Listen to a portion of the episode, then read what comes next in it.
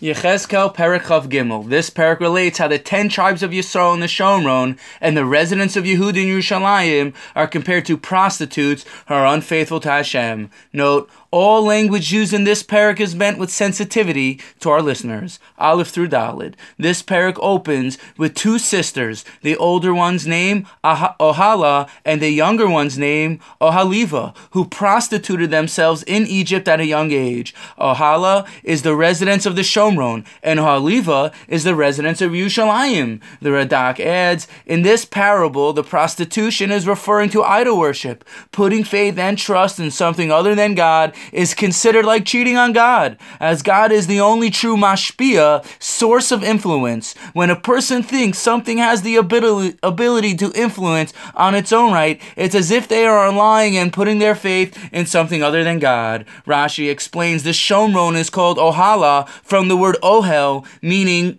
meaning tent, because Yeravam ben Nevat had built two golden calves on the entrance to Yerushalayim, which blocked the people from the Shomron from entering the Beis Hamikdash like a tent. The Malbim explains Yerushalayim is called Ohaliva from the word Ohali, my tent, ba is in it, which me, which is reference to the tribe of Levi who kept Hashem's Torah and Bris Milah despite the decadent their decadent circumstances. In Pasuk Hey, V'tizen Ohala tachtai v'taz Tazev al el Ashur Keruvim. Ohala prostituted herself when she was mine. She lusted after her lovers, the neighboring Assyrians. Rashi, this is reference to what occurred in Malachim Bey's Parak Tesvav when a man named Menachem ben Gadi sent a bribe to Pul, the king of Ashur, to be saved. The Navi compares this to prostitution because he would if he would have trusted in God, he wouldn't have sent a bribe to Pul, king of Ashur. Vav through Yud, Ohala continued to grant favors for the Assyrian men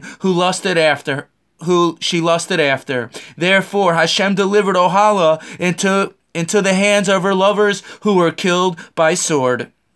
The Meforshim explained this is reference to the ten tribes of Yisrael who were delivered into the hands of Ashur and exiled. And Pasuk Yed Aleph, V'teira achuse ohaliva v'tashaches azvasa mimena ve'es tazvenoseha miznuzneha Miznune Achosa. Her sister Ohaliva saw her, but her lust was even more depraved, and her harlotries were greater than her sister's harlotries. Matsudis explains, Ohaliva, which is Yerushalayim, saw all the harm that had come upon her sister, but did not learn for her. Therefore, it's considered as if Yerushalayim was worse than her sister in the Shomron. In other words, the residents of Yerushalayim should have learned from the people in the Shomron what not to do. Pasuk Yud Beis through Chav Aleph, Ohaliva had committed worse prostitution than her sister. She had dressed herself up and lusted after the people of Kazdim and Bavel. She exposed her nakedness and enticed all the men she came across,